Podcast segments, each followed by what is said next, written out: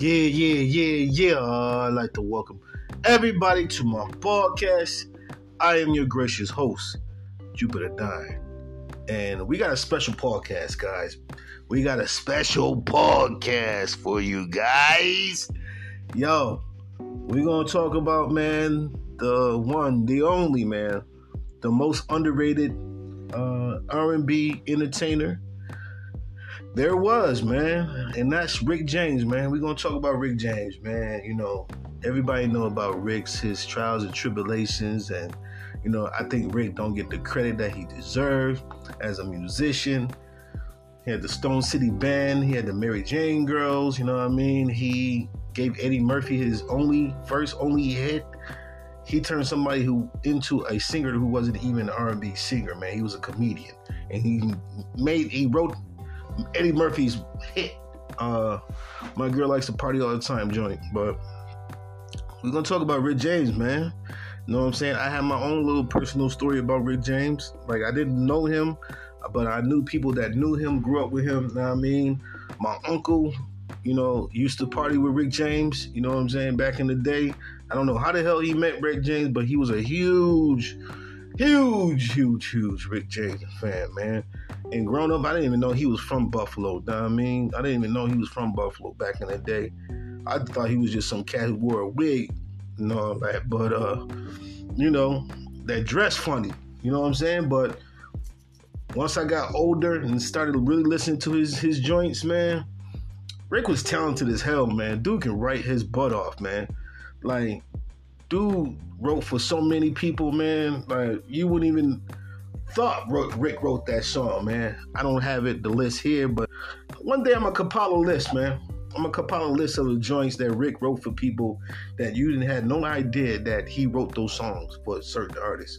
But um, Rick was the man. You know what I'm saying? He's the true, um, true uh, mayor of Buffalo, New York. He's the cat that said he was from Buffalo, New York, and didn't blink. You know what I'm saying? A lot of cats from Buffalo, New York. A lot of cats from upstate New York and be fronting like they from New York City, man. You know what I'm saying? They be fronting, man.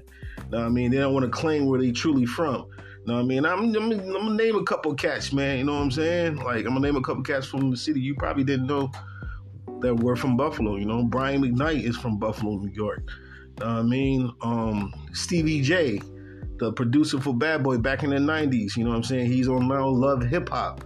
He's from Buffalo, New York. You know what I mean? Um, Black Rob, who passed away, what, last year? You know what I'm saying? People thought he was from Harlem. No, he's originally from Buffalo, New York. You know what I'm saying? He probably moved to Harlem.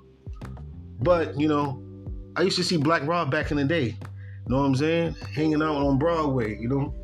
Uh, asking people to wash wash their vehicle. Like, I don't know if he was on any type of like substance type thing back in the day. But I remember seeing Black Rob. If that wasn't Black Rob, his name wasn't Black Rob back in the back then. You know what I'm saying? Because he he didn't he wasn't rapping at the time. But um, I didn't know that was Black Rob, man. I was young. Like you know what I'm saying? Black Rob is way older than me. You know what I mean? So you know. Black Rob's probably what, 50 something, something like that. He a few years older than me. So, you know, I used to see him. If it wasn't him, then it, it was a damn sure look-alike. You know what I mean? Damn sure looking like. But I used to see him around the way all the time back in the day on the east side of Buffalo. Um, who else, man? Who else is from Buffalo? Uh, you know, the Goo Goo Dolls. You know what I'm saying? The rock band, the Goo Goo Dolls are from Buffalo, New York. Um, who else, man? Um, Lucille Ball. If you remember the show from back in the day, the black and white show, Lucille Ball show, she's from the city. I mean, um, Gronkowski for the uh, New England Patriots, the tight end. He's from the city. You know I mean? It's so many people, man. It's so many people. It's so many people, man. Buffalo has a lot of entertainers. Like you wouldn't think that Buffalo don't have entertainers. Um, um Beverly Johnson, the the the supermodel from the, the 70s and 80s. I think she was on the first sister to be on the cover of uh one of those magazines from back in the day. Uh model magazine. She's like the first to ever do it, man. Beverly Johnson, look her up. She's from the city. You know what I'm saying? So many people, man. Griselda, of course. You know what I mean? That's why that's why we rock with Griselda so tough is because, you know, they came out came out the gate off the rip saying they were from the city. You know what I'm saying? They didn't try to be anything else. They kept it New York. You know what I'm saying? They're not from the, the, the barrels and nothing like that. They're not from the city. Know what I'm saying? But I mean, they kept it strictly East Coast. And they didn't try to sound like nobody else. That's why we rock with them so tough. That's why I rock with them so tough. You know what I mean? And I, I, I knew about Benny in the city. You know what I'm saying? My man um Lorenzo used to know Lorenzo, he used to rap. You know what I'm saying? My man Lorenzo, but he moved to Atlanta years ago. I didn't hear from him again. you know what I'm saying? I don't know. I don't know. He found him a wife and got married or what whatnot and had a family. My man Zoe, you know what I'm saying, used to be in that circle where Benny and his crew, you know, you know what I mean? He knew about Benny and my man Zoe used to say Benny couldn't rap. you know what I mean? But I mean, over I think over time Benny just got better and better. You know what I'm saying? At the time when Zoe said that, man, this is back in 2000 and uh, this had to be like 2006, seven or something like that. Know what I mean? I haven't seen my man Zoe in years, man. But he he he knew Benny. You know what I'm saying? Um, and his crew, and uh, it was like a rivalry thing, man. He had the fam, had a little group called the fam back here in Buffalo, and you know, it was like a little rivalry thing with them too because they rap and Benny's group rap, you know what I'm saying? I don't know if he had the Black Soprano Mafia group back then, but I remember him being named Two Chain, like Two Chain Benny or something like that. He used to wear the big buffalo chain and all that. I mean, because I remember him being in the newspaper back home, back in the day. So I remember tanning the Tana Talk joints that were on the underground scene, and um, everybody knew Benny, man. Like, you know what I'm saying? Benny been doing this thing for the longest. Like Conway, I didn't really know too much about Conway and Machine Gun, not Machine Gun, um, Westside Gun. I didn't know too much about them two, but Benny's been doing this thing, man. Like, you know what I'm saying? All upstate New York, like, know about Benny, man. He been, you know, doing this thing for the longest, man. You know what I'm saying? Like I said, I didn't know too much about Con- Conway and um Westside Gun, but I knew about Benny. Like, you know what I mean? I, I remember he used to come on people's window and, you know what I'm saying? He used to rap. You know what I'm saying? Like, just go, go ham and just go crazy for like minutes at a time and just, you know, um, you know, over time he just got better, man. You know what I'm saying? He just got better. I think he's my favorite out of the group. You know, Westside Gun bring bring the swag to the group, and then Benny just bring the the the you know he reminds me a lot of Jay Z and and um um um G rap. You know, a little bit of Nas. Know what I'm saying? Um, Benny's just dope, man. He's my favorite out the group. You know what I mean? Um, but uh, but yeah, man, there's a lot of cats from um, you know, Buffalo has a real big music scene. Well, it used to. Definitely in the 80s, 70s, and 80s, Buffalo had a, a really big music scene. You know what I'm saying? A lot of artists came out of the city that you didn't even know was from the city. You know what I'm saying? And you know, a lot of cats don't claim upstate New York because of the stigmatism, I guess, would come from, I guess, from coming from upstate New York. You know what I'm saying? It being a smaller, smaller um cities in upstate New York. You know what I mean? So that a lot of people won't claim upstate if they're from upstate New York. They'll they'll claim New York City to make. I guess it's a career move. They think it's to better their career or whatever. But a lot of cats that are that say they're from the New York City, they're not from New York City. A lot of them, a lot of them from upstate New York know what I'm saying? Uh, Black Rob is one of them. He's from Buffalo. He, you know what I'm saying, was born in Buffalo, but he claimed Harlem. I mean, you know, I kind of see it if you, you know, uh, you moved to Harlem and, you know, you did your one, two in Harlem, you know what I'm saying, most of your life, I guess. But, you know, you know, him and, and Stevie J, they don't really claim the city, you know what I'm saying? They don't really claim the city, you know what I mean?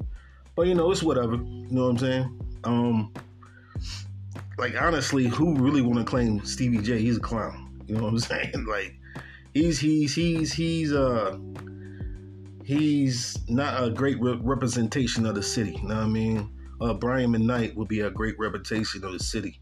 You know what I'm saying? Um, and other people that's from the city that represent the city in the proper light. But Stevie J is a clown, man. You know what I mean?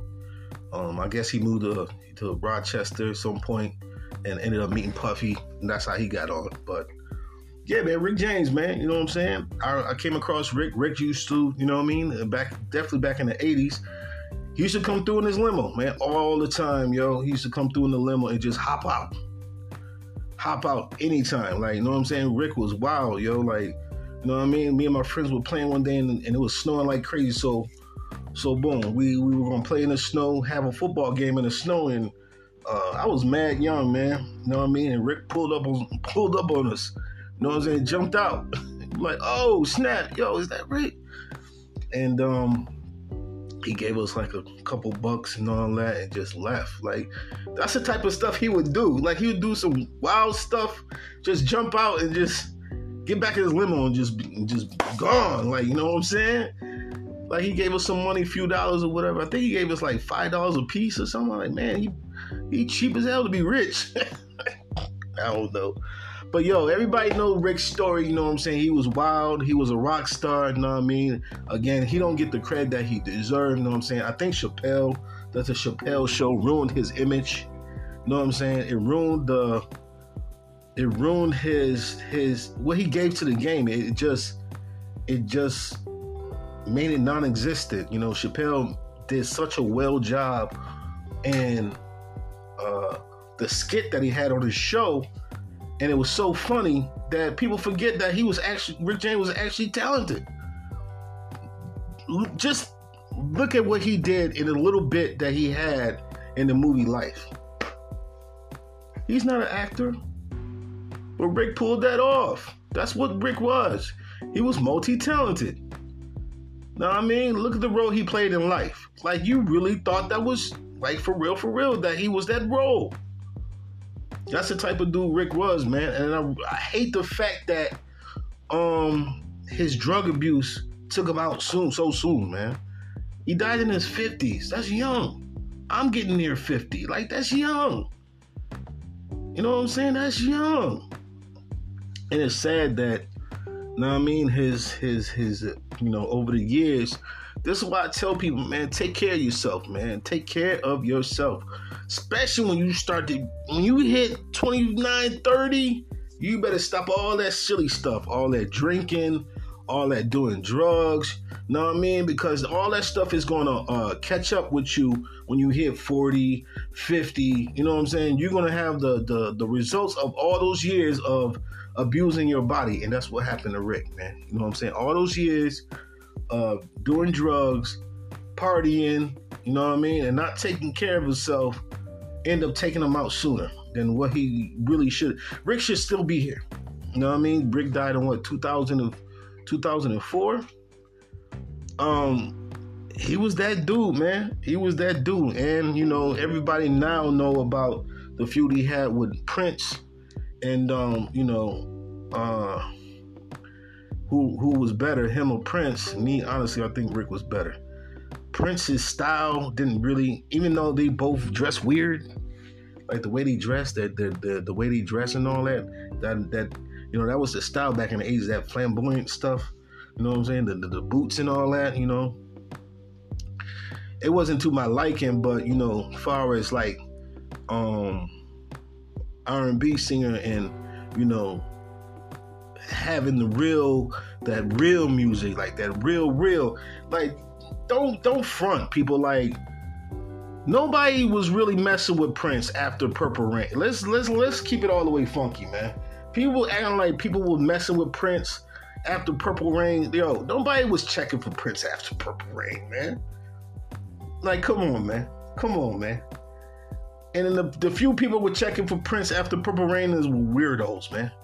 You know what I'm saying? Prince was started doing some mad weird stuff. He was wearing the booty cutout uh, pants, and I'm like, yo, what the hell? Just all the way extravagant, all the way uh, erotic type. Man, nobody wasn't checking for Prince after Purple. I know I wasn't checking for Prince after Purple Rain. You know, he did the soundtrack to Batman, which was was was dope. He did a couple songs on the soundtrack from the original Batman movie, you know what I'm saying, that came out in what, 89, 90? But nobody was checking for Prince after Purple Rain. Because Prince started getting mad weird. Like, mad weird. He started dressing weird and, you know what I'm saying? And his outfits got more, more um, feminine and more just weird. Nobody went checking for. Well, I wasn't checking for Prince after Purple Rain. You know what I'm saying? That's that's Prince's best album, Purple Rain. If you can name me five Prince albums, you know what I'm saying?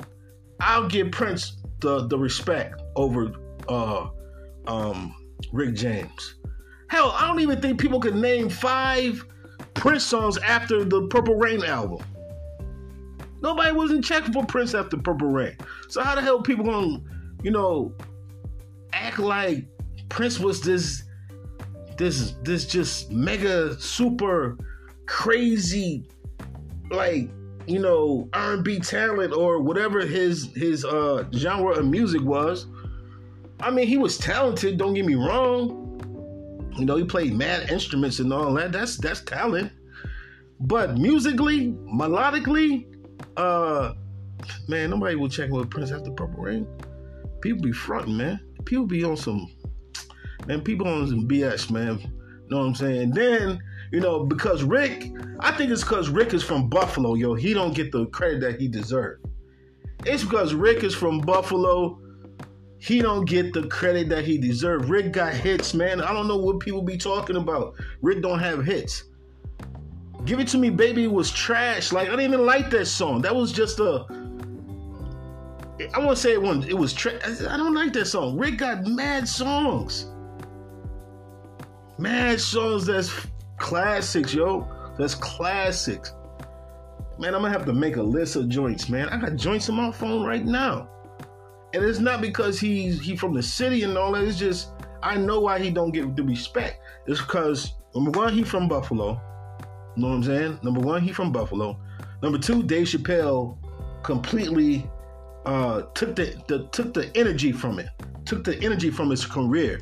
You know what I'm saying? Anytime you think of Prince, the new generation or the generation after me, you know what I'm saying? Think about Prince, not Prince, think about Rick James. They automatically think the Chappelle show. So Chappelle ruined his career. That whole Chappelle thing ruined his career. Nobody respect his pen game because of Chappelle. You know what I'm saying? Nobody respect his pen game because of Chappelle. And Chappelle did the skit with Prince, but it didn't do the damage that it did for Rick. Like, you know what I'm saying? Rick got hits, yo. Rick got hits. He got real songs. Not no, you know, booty cut out songs and all this, all that nonsense. Like, yo, man. Prince, I mean, Rick would put hands on you. Like, it's bunch of times uh, Rick wanted to, you know, put hands on Prince. You know what I'm saying? I'm like, yo, man and and they get that twisted too because his his his his uh his his his outfit that uh, Rick used to wear that he was soft and Rick wasn't, wasn't no punk man. Rick did time in jail and then come it didn't come out with a scratch. Rick was known for fighting in the city. Rick was known for getting busy, known for getting in trouble. You know what I'm saying? Known for beating up people. Brian McKnight too. He was another one. Bad as hell. Known for beating up people. Him and his brothers used to beat up people.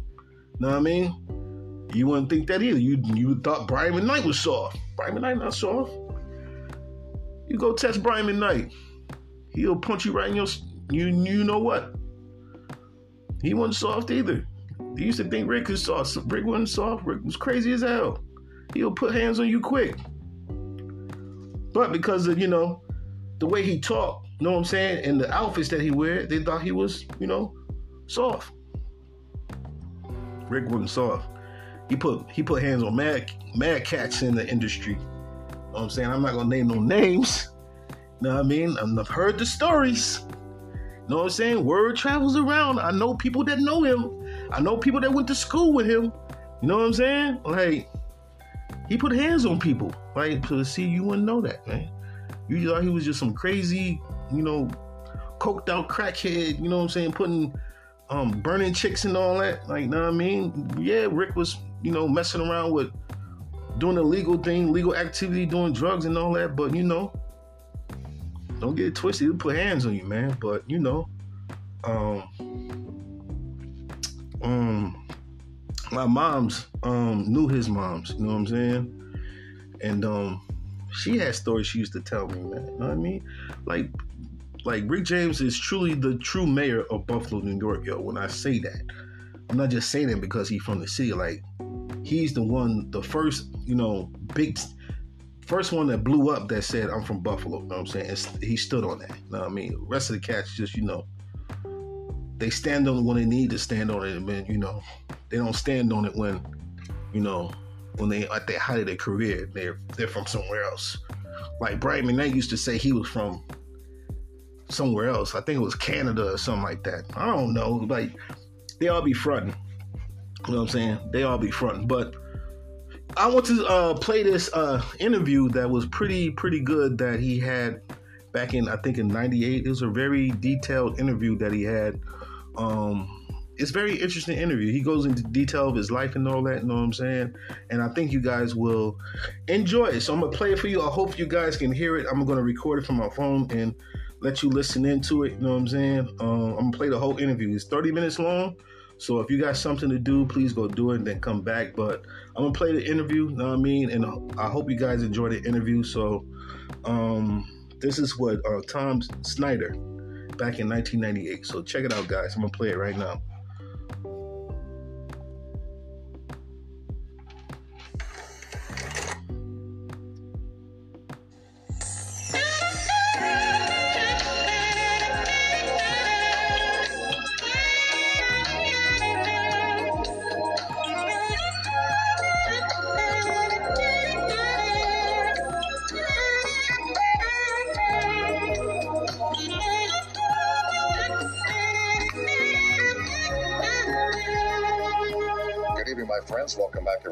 TS and the Colorcast is on the air now from CBS, the Columbia Broadcasting System.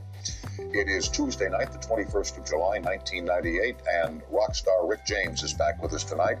And the story of Lisa Michaels, she'll tell it herself, a very unusual upbringing in the 1960s and 1970s, and of course, the magic of you on the toll free highway. I had an email today from a viewer who said, You know, you haven't talked about Mother Snyder lately. Is she okay?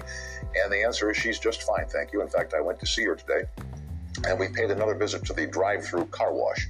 Remember the last time we went down there? She says, "Man, it, weather sure has changed. you know, the water hits the car, right? You know, the king of all late night and the drive-through car wash. Yeah, wonder what the king is doing today? Drive-through car wash with Mother Snyder. So anyway, I pick her up. I said, "Mom, why don't we take a little ride? I have to gas the car and get it cleaned up." And she said, "Fine, I'd love to go out." And she was in great shape today. So we drive down the hill and we go to this. Uh, it's called the Bubble Machine. Right? And uh, we get in the car wash, and she says, You know, every time we come down here, it's boring." so we went back to the uh, to, uh, to to her residence, uh, Marycrest Manor, there in Culver City. And Gladys and her magic violin were in attendance today. Tuesday is Gladys and her magic violin, and she's so sweet. I mean, she plays all the songs that all the ladies love, and they sing along, and they have a great time. And she takes requests, and Mother always has one. So after the whole thing is over, she introduces me to Gladys and the magic violin. And there's a new nun there who's in charge. I call her sister in charge. And I introduce myself, and once again, making a complete fool of myself, I said, By the way, I'm Tom Snyder's mother. I meant to say that, you know, that, I'm Mrs. Snyder's son, but I said, I'm Tom Snyder's mother. And she looked at me, she says, Are, are you okay? I said, Yeah. I said, Every time I see the, the magic violin, I go a little crazy. but it was a great day, and I thank you for asking, and she was in great, great form today. Uh, little Johnny missed his final exam because master of the beautiful Prince of Blend. Prince of Blend, right. King of all late night, Prince of Blends. Uh, little Johnny had missed his final exam. He got he had the flu. But he had done so well during the year that his teacher suggested to the school principal they give him an oral exam to make up for the test he missed. And the principal agreed, so they called little Johnny to the office and explained to him what they were going to do. And the teacher said, Johnny, what does a cow have four of that I only have two of? Little Johnny thought for a second and he said, legs. And the teacher said, Johnny, what do you have in your pants that I don't have in my pants? And Johnny thought for a second. He said, pockets. And the teacher asked, Johnny, what's the capital of Italy?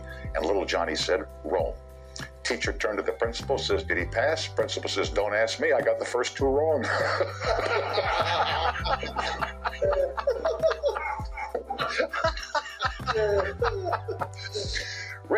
Is here tonight, and Lisa Michaels, and and you on the toll free. I'm Tom. You're watching CBS. Fire up the colortinis and catch the pictures now as we fly them through the air.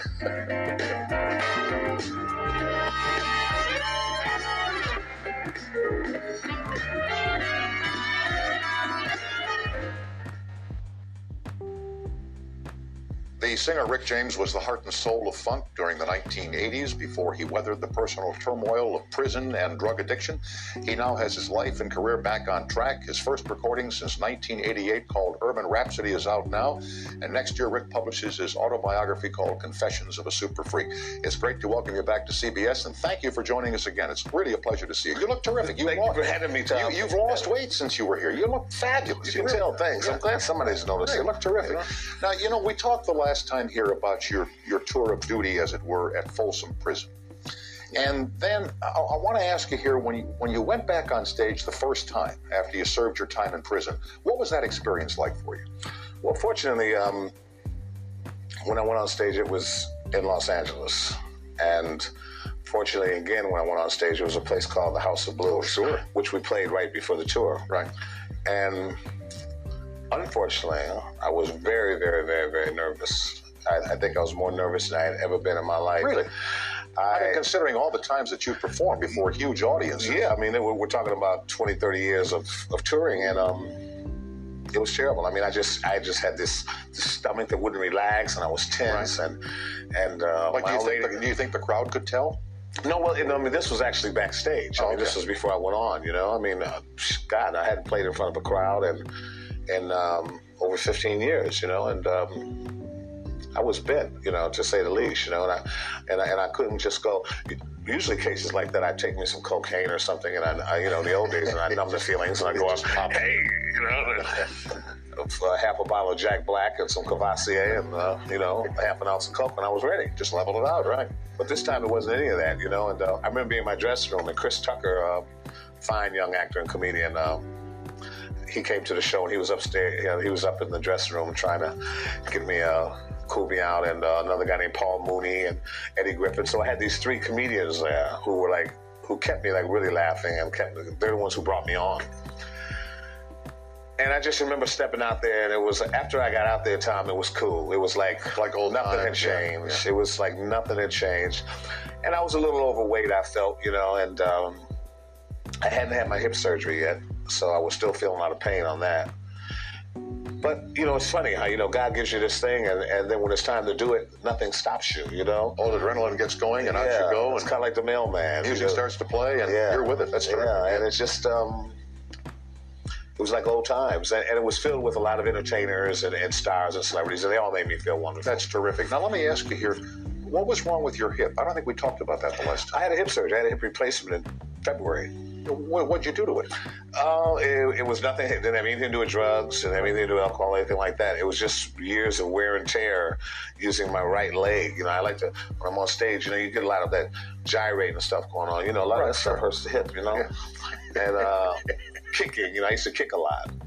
Matter of fact, the doctors were calling it rock and roll hip because. Uh, I think one of the Van Halen brothers, Eddie or his brother, one of them had it, and some other rock and rollers that I know uh, had replacements. So it's just uh, it's a common thing right now. And also, since we saw you the last time, Rick, you've been on this tour, your first tour since yeah. you've been back. And I remember uh, you saying that the that was it the parole board had to approve the the locations that you went to. Well, no, they didn't approve the locations, but they they had to approve me every week that I went out. Right, I mean, the tour was for like almost six months. Right. And uh, what would happen is after the parole board were wonderful about the whole thing. You know, they uh, they just wanted to make sure that I was going to have my head together. Right. You know, that I wasn't going to be out there using cocaine and all that kind of stuff. You know, and and I can understand that. You know, it's natural. Uh, all my life I've done it, so why change? Yeah. Now, how about you and cocaine? Is that finished now? Yeah. Yeah. Did you go to a program or do it yourself? How did how did you? No, I mean I, I, don't think I don't think there's a such thing as as as doing it yourself. I mean, ending it yourself. You always need support and you always need the help of others. You know, thank God I have a strong support group. You know, I have uh, friends and uh, band members and, and, associates, and you know, and and you know, there's and a doctor. You know, I was under doctor's care for uh, about six months after I got out, and he gave me a lot of help. But but basically, it was friends and, and family. You know, I mean, don't get me wrong, Tom. There's always a thing in the back of your mind. Sometimes you want to do it. I mean, I wake up in the morning and it's sunny and nice, and oh, it's. I think I'll do some cocaine. You know, it's Really? You know, it'll be raining. Oh, I think I'll do some cocaine. You know, whatever. You know, anything, anything can spark it. How how addictive uh, is is that drug? You know, I dabbled with marijuana back in the seventies and early eighties, but I, but, I- but I and- hello? and I, and- but I, and- never, I never hello? went to. Oh, wait a minute. I never went Tom, to. I'm not hearing you. what do we? We dabbled with marijuana. Yeah, we did. Yeah, we dabbled. What else did we dabble We with? didn't dabble with anything else. Never had the urge. I like the way he looks over when he says it. We didn't dabble with anything else, Rick. We just. Uh, I, I don't think I've ever known anyone just to dabble with marijuana. All right, I used it. Okay. Oh, okay, there we go. All right. Smoke the hell out of it. Smoke the hell out of Yeah. it. Damn right. Okay. No, I, I it um, cocaine is a, is a, is a funny drug because when I was so, um, let me tell you a little short story. When we when me and my band, the Stone City Band, were together, every album we made for the 15 or 17 years that we were making albums, and I'm talking about albums that sold millions of copies. Every album we did, we never failed to have an ounce or two sitting right there on the console. Really? A big bag of Quaaludes, okay? Uh, Cristal champagne and Jack Black bourbon, and you know all at our all at our uh, beck and command right there.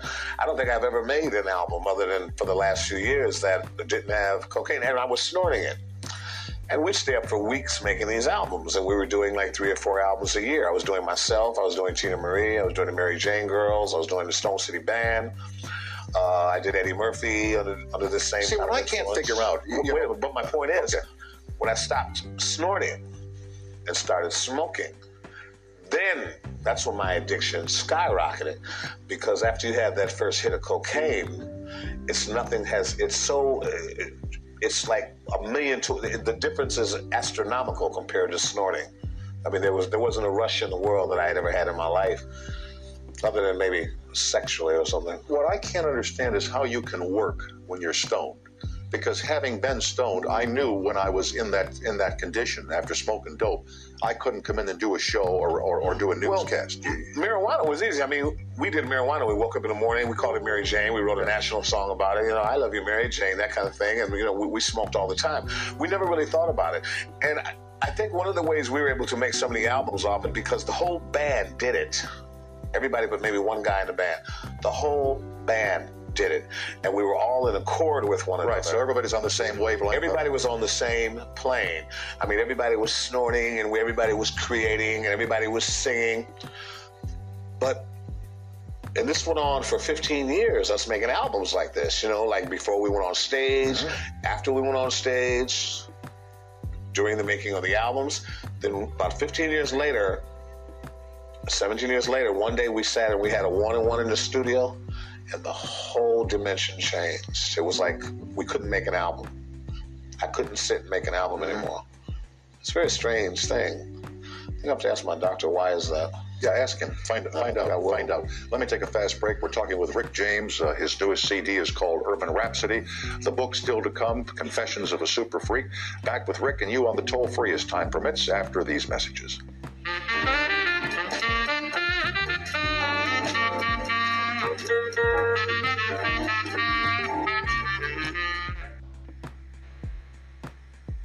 Uh, with Rick James, here is James calling on the toll free in Springfield, Illinois. Hello there. No, Springfield, Missouri. Springfield, Missouri. My mistake. Hi, James. How are you? Hi, Tom. I wanted to ask Rick. I saw a documentary on VH1 about him, and I want. I know he was close to his mom, and I want to ask him what is the funniest, greatest story about his mother.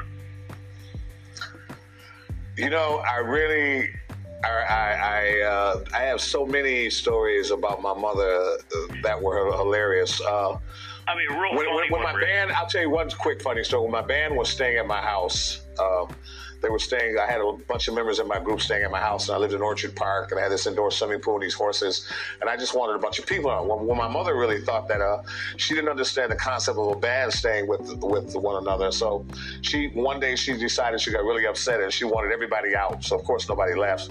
So she came down. She came down with a shotgun. Oh, come on. And she stood in my door and says, I want everybody's using my son. I want everybody out there. And I came out and I'm like got a robe on and she's standing there. I kill everybody. I kill them all. I said, Mom, this is my band. They live here. Hello. Uh, this is, you know, it's.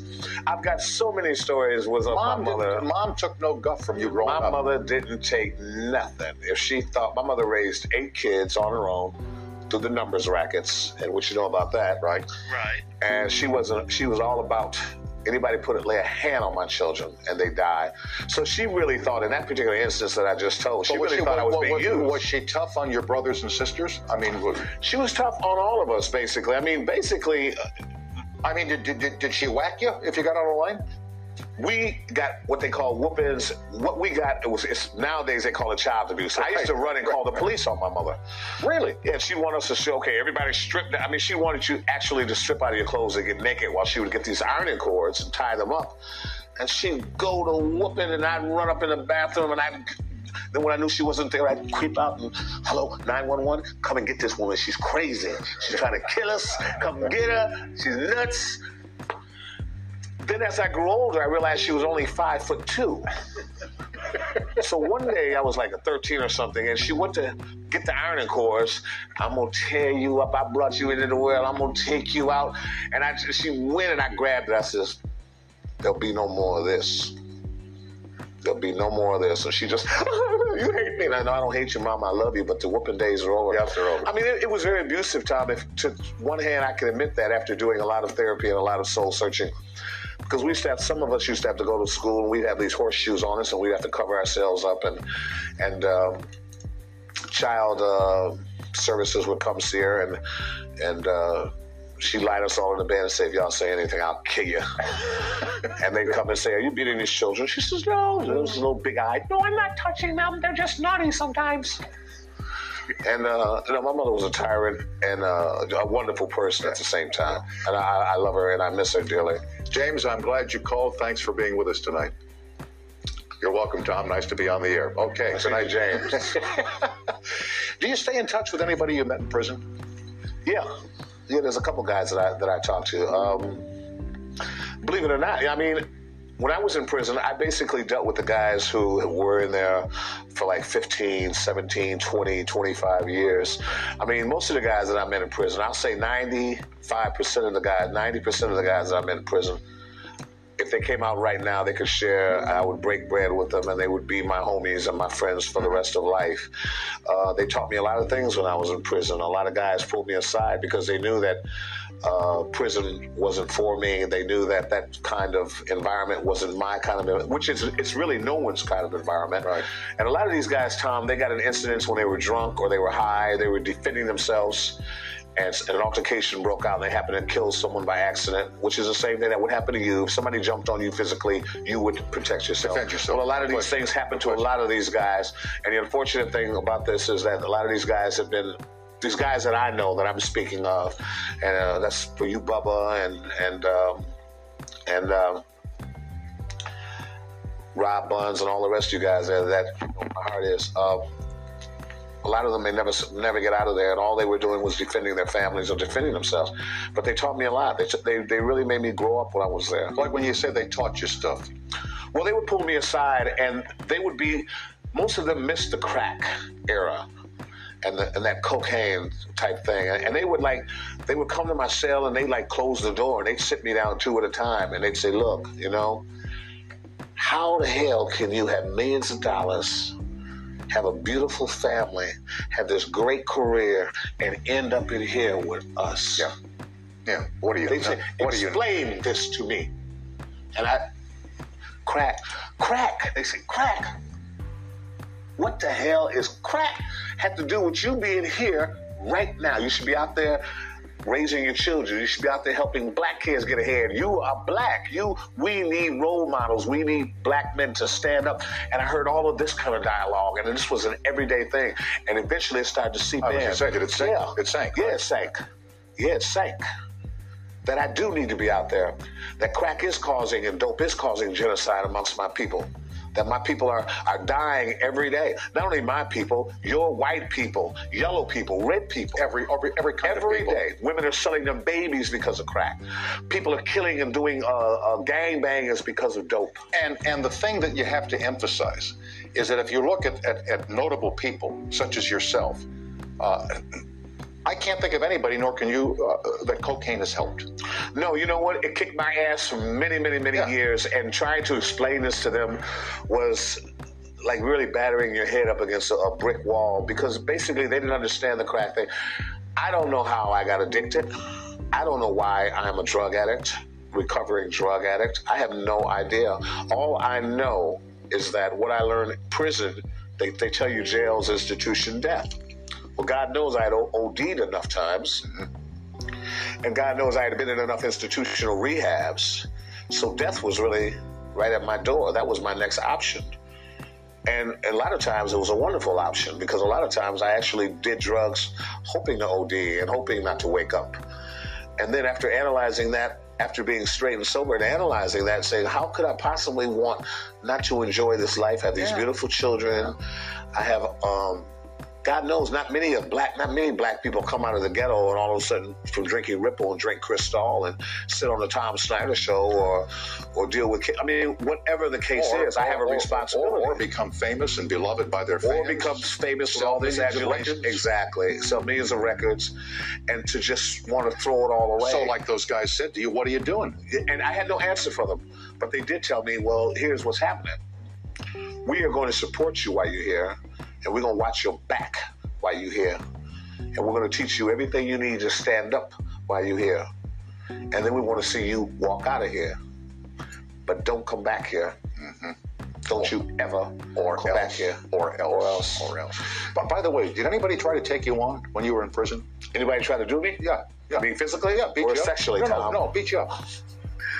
I had one altercation with a bald head Russian type Aryan uh, racist in, in a place called CIC. But after I whooped his ass, I didn't have any more problems, you know. Word does get around, doesn't it? Yeah. yeah, I mean, everybody know I'm not no punk. You know, number one, I mean, the whole bottom line is I had a blanket of love in prison because I'm real. I mean, if I had walked in prison with this, with some kind of uppity attitude, if I had walked in prison thinking that I was this or I was that, which I have never thought, I have never put myself on any kind of pedestal. If anything, I put myself under a pedestal. The only person, the only spirit on a pedestal in my life is God Almighty. That's it. Every man is the same. You know, you bleed, you cut. You know, I don't. You know, if I'm not about all that. bull- Um, if I had went there with a, a funky ass attitude, yeah, I, would have been, I would have been done. I mean, because there are plenty of guys. I mean, I'm not saying I'm, I'm no, I'm not uh, Bruce Lee, and I'm not just super Mike Tyson, but I mean, I'll fight and I'll defend myself. You know, and that's the bottom line. Ain't nobody taking no butt from me. I mean, Bubba didn't walk in my cell and say, "Yeah, "It's about time, Rick. Super freak this." no, that didn't happen. Matter of fact, me and Bubba became great friends. Let me pause here. We're chatting with uh, Rick James. CD is called Urban Rhapsody. We'll be right back after this break. And I'm gonna cut it right there, man. Like I told you guys, Rick ain't no punk, man. Know what I'm saying? Rick ain't no punk. I try to tell you guys. Know what I mean? Like I said, Rick put hands on many entertainers in the industry. I'm not gonna name here, know what I mean? But um, and it's allegedly that he put hands on these entertainers. You know what I'm saying?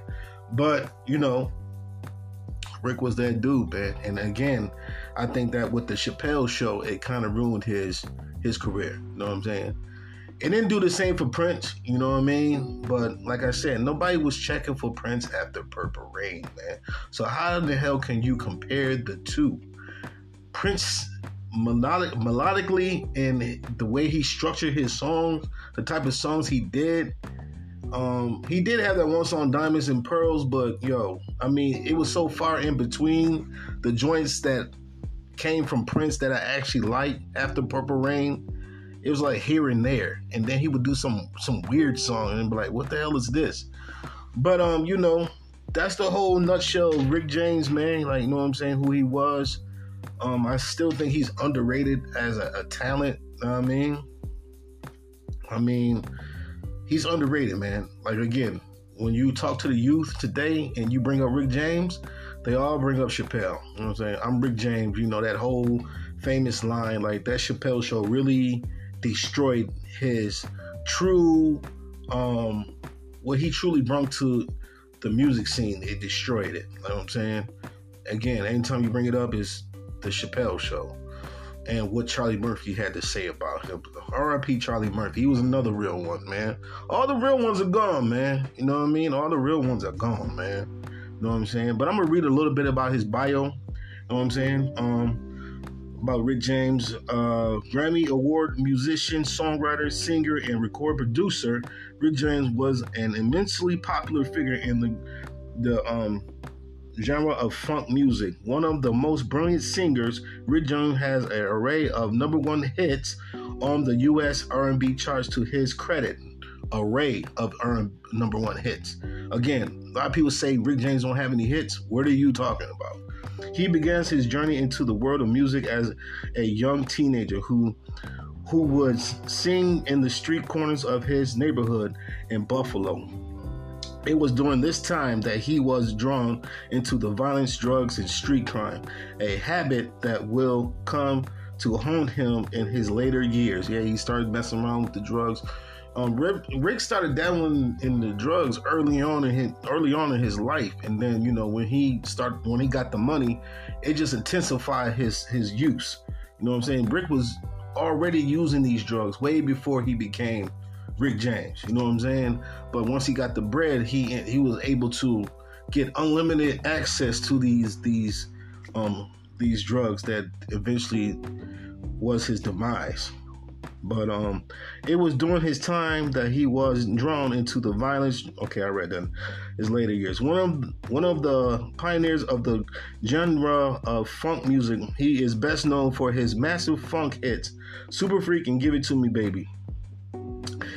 This reventing performer brought with him an aura of, of, brilliance, and when he performed on stage, he mem- mesmerized audience with his adrenaline charged, ex- ex- exhilarating performances. Unfortunately, when he began to enjoy success in his career, he was personally affected with drug addiction, and a habit that drew him to develop a, a notorious personality that eventually got him into legal trouble.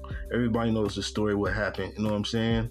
Um, let's see. No, his known uh, name James Ambrose Johnson Jr. died at 56. Uh, what else they got to say about his career? In 1978, he came up with his debut album titled Come Get It, which played a major role in launching his solo career in the music industry. The album also featured his hit disco number, You and I. New York, that's the joint.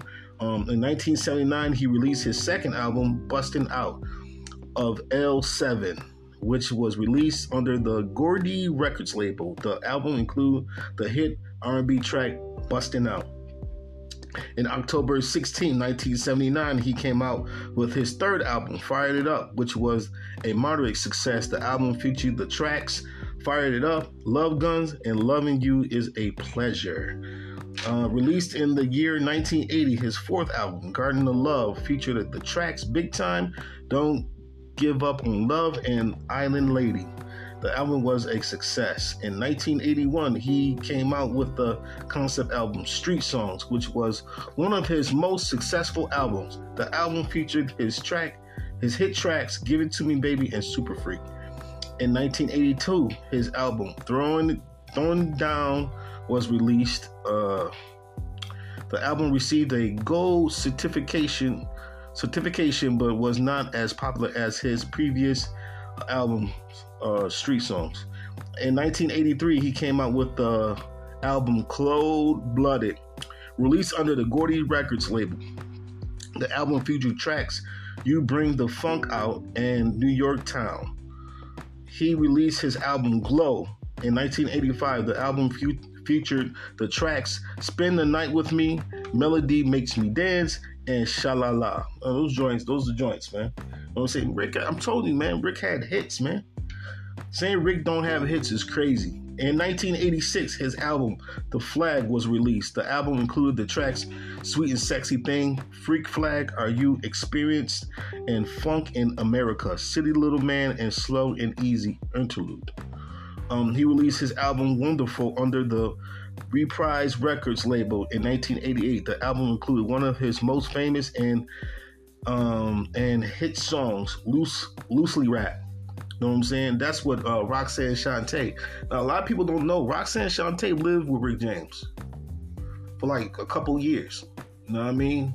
Um, anybody know who Roxanne Shante is? She's uh she's the MC that um had the battle with um the what's that group? Uh, Roxanne, Roxanne. Uh, I'm gonna be your man. Um, I can't. Kangol Kid, Kangol Kid. So you know, she was she was dope as well. You know what I'm saying? She was good. She was known for battling cats and, and destroying them. Kangol Kid didn't have a career after she battled him. You know what I'm saying? Um, but yeah, Roxanne Shante uh, said in the interview she lived with Rick James for like two years. You know what I'm saying? People didn't know that.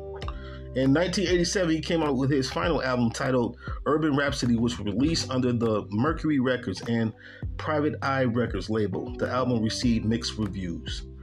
Um, major works, his single "Give It to Me, Baby" was immensely successful and peaked at number one position on the R&B charts. And for a period of five weeks, the song featured a in the film "She's All That." Uh, awards and achievement. in 1990. He won a Grammy Award in the category Best R&B Song for "You Can't Touch This." I mean, that's the only only reward he got. Like for all those hits that he had, that's the only kind of um, accolades he got from all that work he put in, all them songs he wrote, all them songs he wrote for other entertainers. Man, I mean, you know, again, like I said, he's very underrated as a songwriter, producer. You know what I'm saying, and artist. So man, but that is uh the the life and times of Rick James, man. The story of Rick James and his life. You know what I'm saying? He he's one of the best that ever did it, man. And you can't take that from him. You know what I'm saying? But again, being that he's from Buffalo, New York, he don't get the credit that he deserves, man. Um, and not only that, when the Chappelle Show came out, it destroyed any little bit of um, any little bit of success that he might have in his career that people actually um, gave him credit for. You know what I'm saying? Now, if he was from New York City or you know anywhere in New York City, he would be, you know what I'm saying, Rock and Roll Hall of Fame uh, on the the the walk. The, the was it the star? Um, the where you get the star, the, the, the, the entertainers get the star on the Walk of Fame he would be he would be all and all that man. He would have rewards. He would have um, awards galore if he was from New York City. You know what I'm saying? But being that he's from you know what I'm saying upstate New York, Buffalo, New York, little small city. You know what I mean?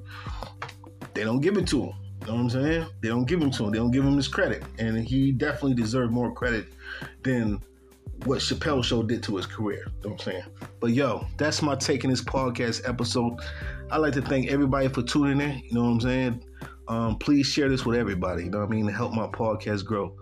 But that's my take. I'm your gracious host, Jupiter Nine, and I just want to say peace and love to everybody. Take care. One.